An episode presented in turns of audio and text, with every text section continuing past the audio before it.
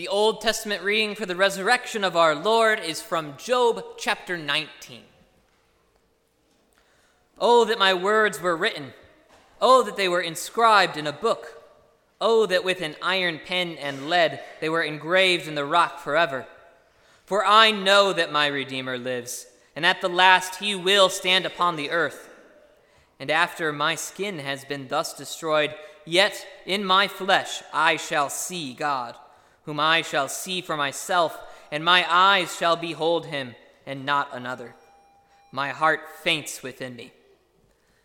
This is the word of the Lord.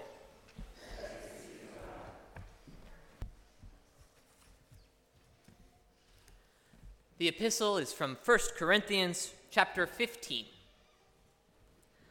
Behold, I tell you a mystery. We shall not all sleep, but we shall all be changed in a moment, in the twinkling of an eye, at the last trumpet. For the trumpet will sound, and the dead will be raised imperishable, and we shall be changed. For this perishable body must put on the imperishable, and this mortal body must put on immortality.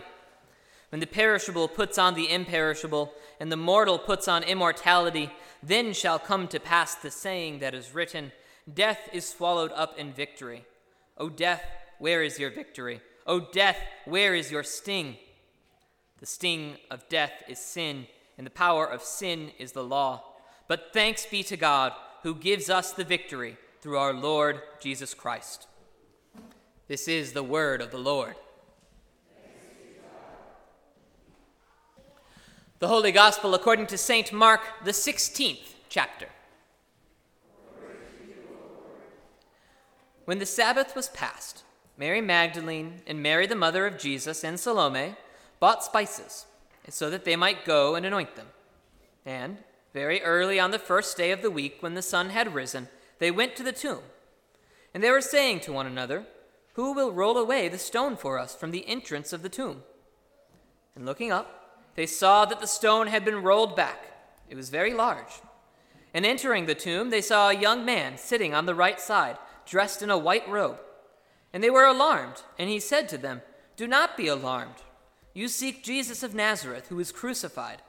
He has risen. He is not here. See the place where they laid him. But go, tell his disciples and Peter that he is going before you to Galilee. There you will see him, just as he told you. And they went out and fled from the tomb, for trembling and astonishment had seized them. And they said nothing to anyone for they were afraid. He is risen.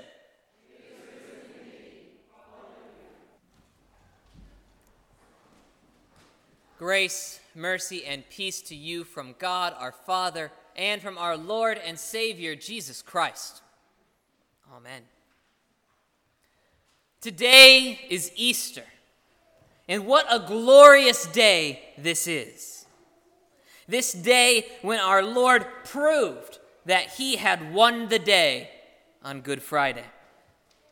And it is important to recognize that this day is simply the triumphant culmination of the last few days. On Maundy Thursday, you heard about our Lord washing his disciples' feet while he was instituting the Lord's Supper. You heard about how our Lord lowered himself to the lowest position possible in order to serve his people. He even did this for Judas and Peter, who were going to betray and renounce him that very night. And he does the same for us when he gives us his very body and blood to drink at every divine service. On Good Friday, you heard the reproaches that our Lord spoke to his people. You heard about the truth that by our sin, we nailed Jesus to the cross. But you also heard that despite that truth, that God continually calls us His people, and that the reason He hung there was to save you, His people. And now, today, on Easter, you will hear the truth proclaimed that he was victorious. You will hear the truth that he is risen. Hear again this truth from the Gospel of St. Mark. When the Sabbath was past, Mary Magdalene, Mary the mother of James, and Salome bought spices so that they might go and anoint him. And very early on the first day of the week, when the sun had risen, they went to the tomb. And they were saying to one another, Who will roll away the stone for us from the entrance of the tomb? And looking up, they saw that the stone had been rolled away. It was very large. And entering the tomb, they saw a young man sitting on the right side, dressed in a white robe, and they were alarmed. And he said to them, Do not be alarmed. You seek Jesus of Nazareth, who was crucified. He has risen, he is not here. See the place where they laid him. But go, tell his disciples and Peter that he is going before you to Galilee. There you will see him, just as he told you. And they went and fled from the tomb for trembling and astonishment had seized them, and they said nothing to anyone, for they were afraid. This telling of the resurrection is perhaps the one that defies our expectations the most. When we celebrate Easter, we celebrate with one of the richest, loudest, and joyful divine services of the entire year. We go through hymn after hymn, extolling our joy and our faith in our Lord who rose from the dead. And that is most certainly good, right, and salutary, because we know what this day means for us.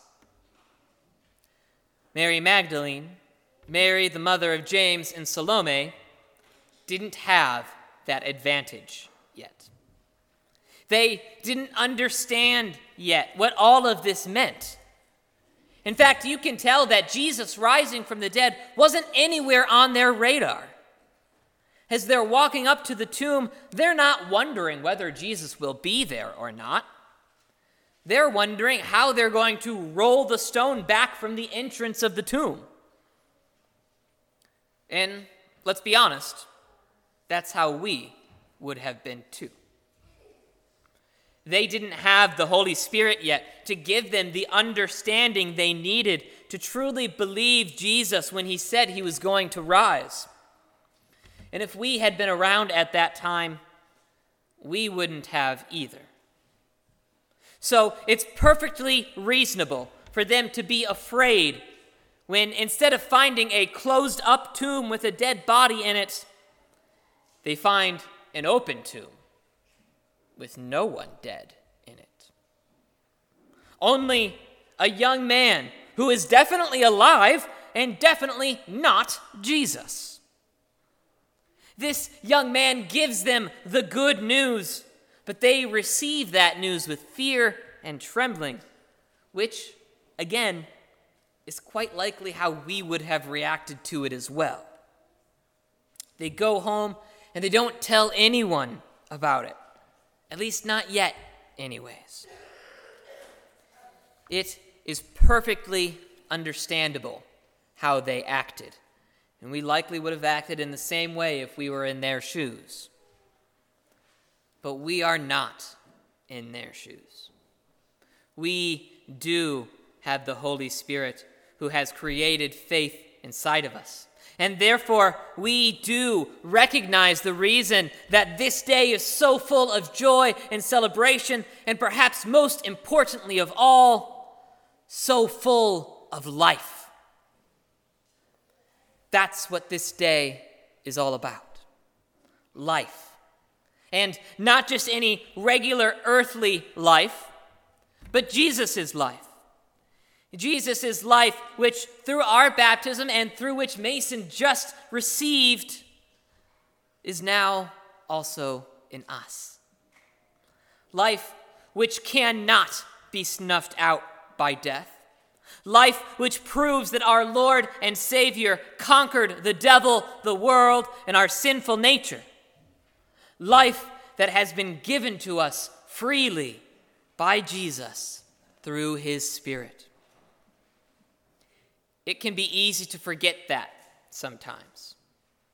Easy to forget that we don't have to wonder like the women do who roll who is going to roll back the, st- the stone from the tomb for them. It's easy for us to forget that we don't have to be afraid anymore. Easy to forget that Christ's resurrection that Sunday morning proves our resurrection in the future. You are no longer bound by sin and death. You no longer need to be a slave to fear and darkness. Your Lord and Savior died on the cross in order to assure you that you would always have the forgiveness of sins, no matter what you've done. And He rose that Sunday morning to prove the truth of that to you. You don't need to wonder who is going to roll the stone away from your tomb. You know the answer to that question. His name is Jesus. He suffered the full weight of death in order to make sure that we would never die eternally. You can trust that He will follow through on His word and will raise you up on the last day because He did follow through on His word and He Himself rose on Easter. You can trust that He will resurrect you, and that you will live with Him and with all of your brothers and sisters in Christ for all of eternity. There is no tomb that can keep you away from the life that Jesus has given you. The devil cannot stand in the presence of the Lord as he declares you righteous and justified on account of what Jesus himself accomplished and that old sin inside of you, that corruption of your nature that has been with you since you were conceived, will have finally died inside of you.